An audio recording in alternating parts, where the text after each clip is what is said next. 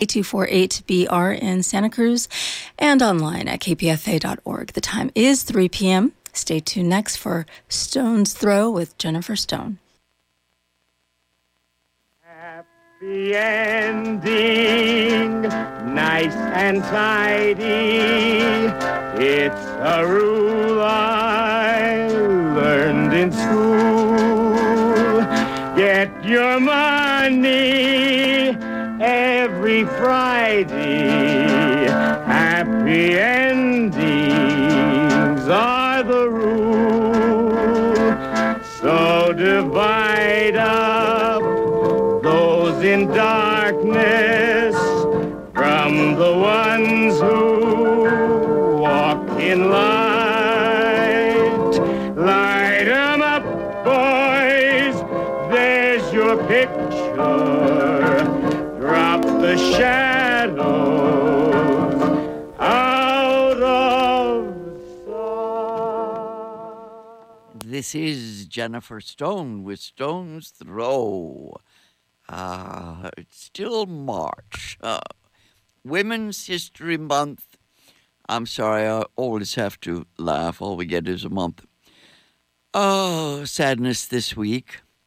We have lost our poet laureate. W.S. Merwin has died at his home in Hawaii. He was 91. Ah, Merwin. Merwin, his poems are so full of inexpressible love for existence, but they're also desperately sad. Last week, Chris Welch read some of his poems. There is one which asks, what is the day, the date of his death? When will it be? The earth goes around and the days go around. There it is. There's the day when he will die, and he does not know that date. It's a very strange, sad idea. I have only one date in my mind. They say after the first death there is no other. My date is 27th March. It's the day my mother died when I was 13. 13 years later, same date, my first child was born. Absolutely serendipitous. Serendipitous probably means absolutely nothing, but nothing, no thing. Toni Morrison writes that word work is sublime. I find that word work cannot contain our human emotions. Certainly, Merwin comes close. He comes close. His feelings of compassion, terror, and dread of the unknown. We think of Shakespeare's Hamlet, of course, the dread of something after death. Yes, that stops us from suicide. Yes, indeed, the dread of something after death going on, yes. But that kingdom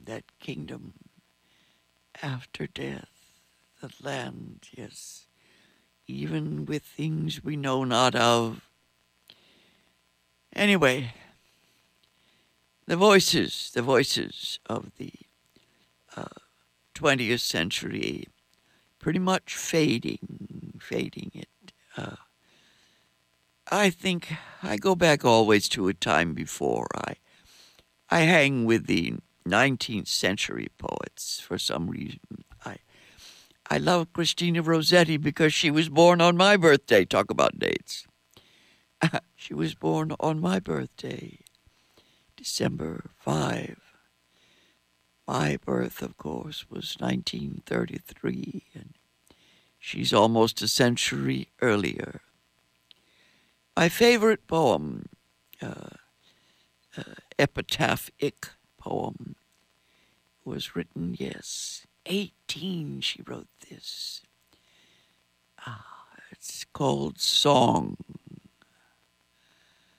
When I am dead, my dearest, sing no sad songs for me.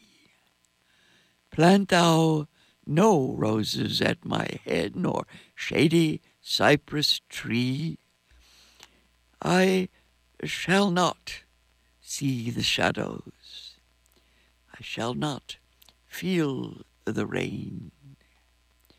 I shall not hear the nightingale sing on as if in pain, and dreaming through the twilight that doth not rise nor set. Haply I may remember, and happily may forget. Oh, yes. I've been stuck in Shakespeare all week, along with W.S. Merwin. I don't know whether Shakespeare has more sorrow, but certainly Merwin has. I think of the words in The Tempest. Oh, I can't remember whether it's Prospero or that spirit Ariel at the end of The Tempest. Yes. We are such stuff as dreams are made on, and our little life is rounded with a sleep. I hope to find something by W.S. Merwin for next week that we can call upbeat. It's the fashion now, especially for Poet Laureate. He was our National Poet Laureate. And today, I want to tell you about a San Francisco Poet Laureate, 1998, Lawrence Ferlinghetti. Now, Lawrence Ferlinghetti is 100 years this week. His celebration, his party at City Lights, yes, was a hoopla, big deal. I think he decided not to attend, but I think perhaps at 100, might be able to get him on the phone. I will certainly try to do that. In the meantime, I get to look at his work. I get to tell you about Lawrence because he is pretty much like all poets, a subversive. He says it is the job, of the poet, always to be an outlaw. All the poets say that. I don't know. Some, of course, do sell out and become famous and rich. I hope some people have a chance to sell out, live long enough. But mostly, I have quite a bit of prose. Lawrence wrote many speeches explaining, I think it does need to be explained, why it is that the poet must resist the ruling class, the bosses, the things as they are, the social norms, right? Okay. Lawrence, the way Lawrence sees it,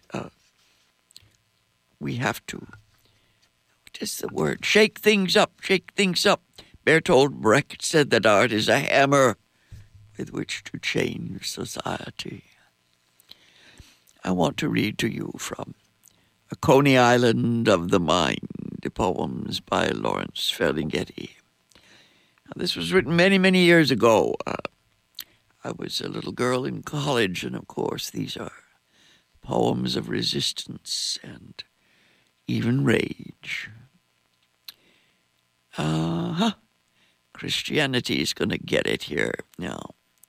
Ferlinghetti writes, sometime during eternity, some guys show up, and one of them who shows up real late is a kind of carpenter from some square-type place like Galilee, and he starts wailing and claiming he is hip to who made heaven and earth, and that the cat who really laid it on us is his dad.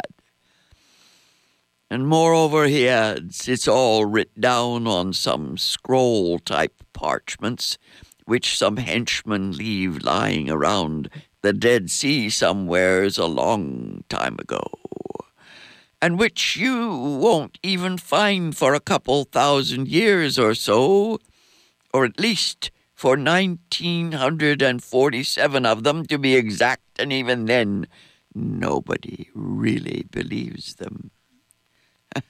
Or me, for that matter. You're hot, they tell him, and they cool him. They stretch him on the tree to cool.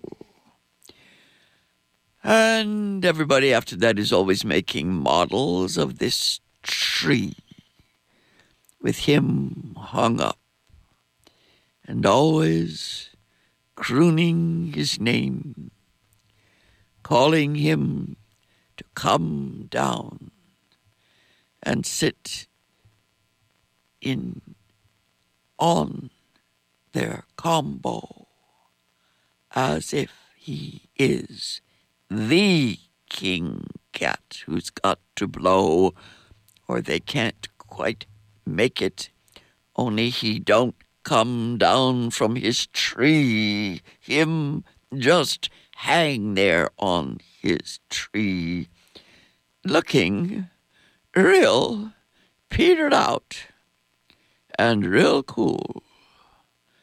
And also, according to a roundup of late world news from the usual unreliable sources, real dead. I think that that is what you would call a sock in the eye to Christianity. I always think it's a shame to blame Jesus Christ for the church, the history of Christianity, because, of course, the bureaucrats and the tough guys and the rulers took hold of that and used it for their own purposes. It's called the Holy Roman, never mind. I'm pleased to see that all the scandal about sexual abuse and all kinds of abuse has finally hit the fan. Of course, we always knew, just pretended we didn't. Nuns have been explaining for centuries that things were not what people thought they were. You know, you can't have women running things.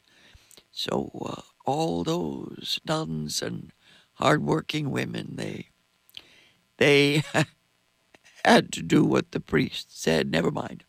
Let us hope that the Roman Catholic Church is having its comeuppance, nemesis, payback. I want to read a little more of Ferlinghetti because he is 100 years old, and that's a kind of achievement, if you ask me.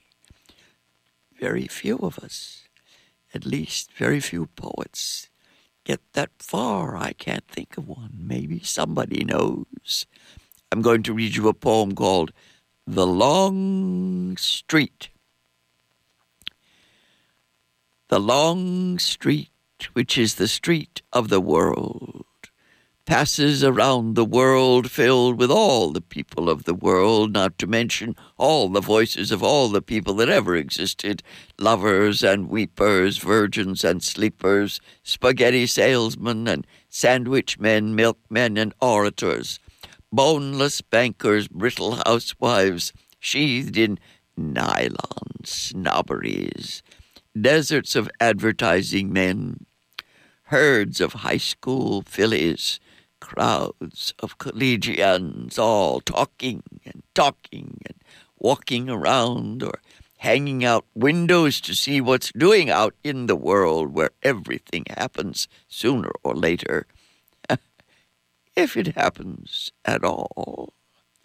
And the long street, which is the longest street in all the world, but which isn't as long as it seems, passes on through all the cities and all the scenes, down every alley, up every boulevard, through every crossroads, through red lights and green lights, and cities in sunlight, continents in rain, hungry Hong Kongs, untillable Tuscaloosa's, Oaklands of the soul, Dublins of the imagination, and the long street rolls on around an enormous choo-choo train chugging around the world with its howling passengers and bawling passengers, babies, picnic baskets, cats, dogs, and all of them wondering just who is up in the cab ahead driving the train, if anybody. This train which runs around the world like a world going round, all of them wondering just what is up, if anything. And some of them leaning out and peering ahead, trying to catch a look at the driver in his one-eye cab, trying to see him, to glimpse his face, to catch his eye as they whirl around a bend. But they never do. Although once in a while it looks as if they're going to, and the street goes rocking on, and the train goes bowling on, with its windows reaching up. Ah, its windows, the windows of all the buildings in all the streets of the world, bowling along through the light of the world, through the night of the world, with lanterns at crossings, lost lights flashing, crowds at carnivals, nightwood circuses, whorehouses and parliaments, forgotten fountains, cellar doors and unfound doors, figures in lamplight, pale idols dancing as the world rocks on. But now we come to the lonely part of the street, the part of the street that goes around the lonely part of the world. This is not the place that you change trains for the Brighton Beach Express. This is not the place that you do anything. This is the part of the world where nothing's doing. No one's doing anything. Where nobody's anywhere, nobody nowhere, except yourself. Not even a mirror to make you two. Not a soul except your own. Maybe. Even that not there. Maybe. Or not yours. Maybe. Because you are what's called dead. You've reached your station. Descend. That's from Coney Island of the Mind by Lawrence Ferlinghetti, who's now 100 years old, magnificent elder. I'm looking here at Pictures of the Gone World. And I'm coming to another poem that I just can't let this one go. It's all about the world again. Just one more here. Then I'll read you some Ferlinghetti's prose in which he becomes a teacher, tells us how to be subversive in this world where Most people follow the rules. Here's what he writes. Yes, it's poems, yes, poems. Poems of a gone, this group of poems, yes. Poems of the Gone World. It's dated 1955. I was just graduating Mills College. Absolutely innocent. Well, sort of. At least politically, I didn't know from nothing. Anyway, this poem by Lawrence Ferlinghetti is about the end of poems from a gone world. And he writes, the world is a beautiful place to be born into if you don't mind happiness not always being so very much fun. If you don't mind a touch of hell now and then, just when everything is fine, because even in heaven they don't sing all the time. The world is a beautiful place to be born into if you don't mind some people dying all the time, or maybe only starving some of the time, which ain't half so bad if it isn't you.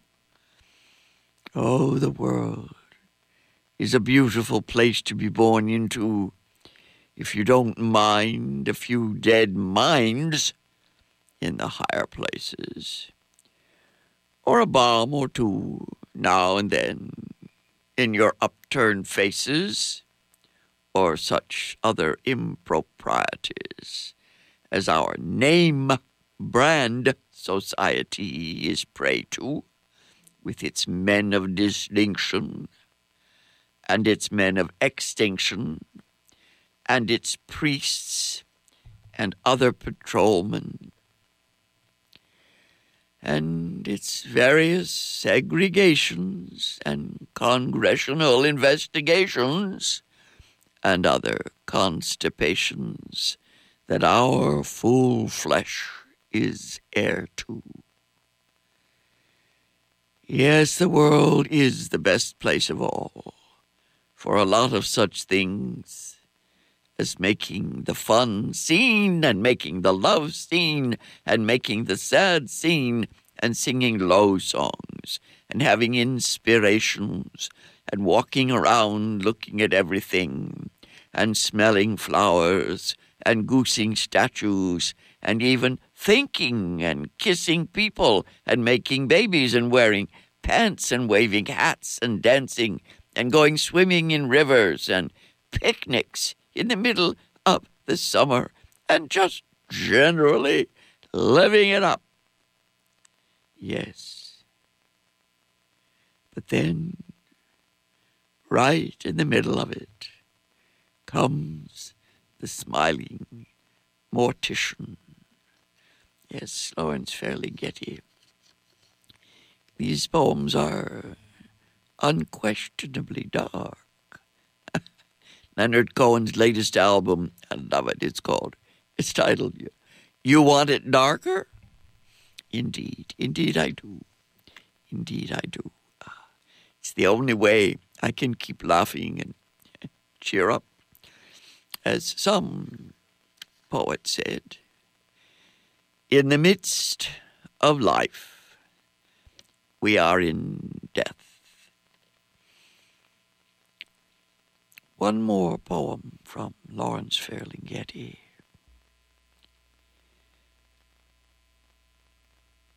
Reading Yeats.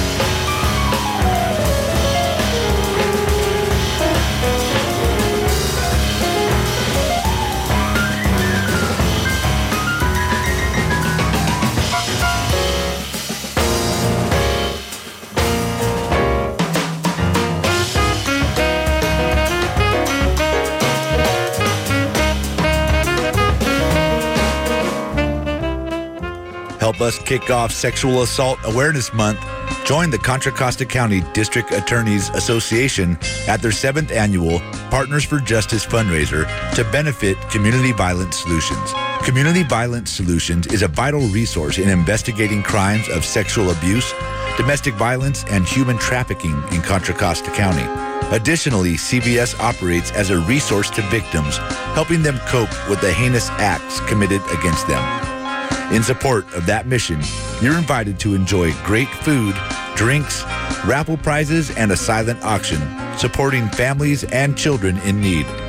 Thursday, March 28th, Lafayette Park Hotel, 3287 Mount Diablo Boulevard in Lafayette. This is from 5:30 to 8 p.m. For information, go to cvsolutions.org. That's cvsolutions.org.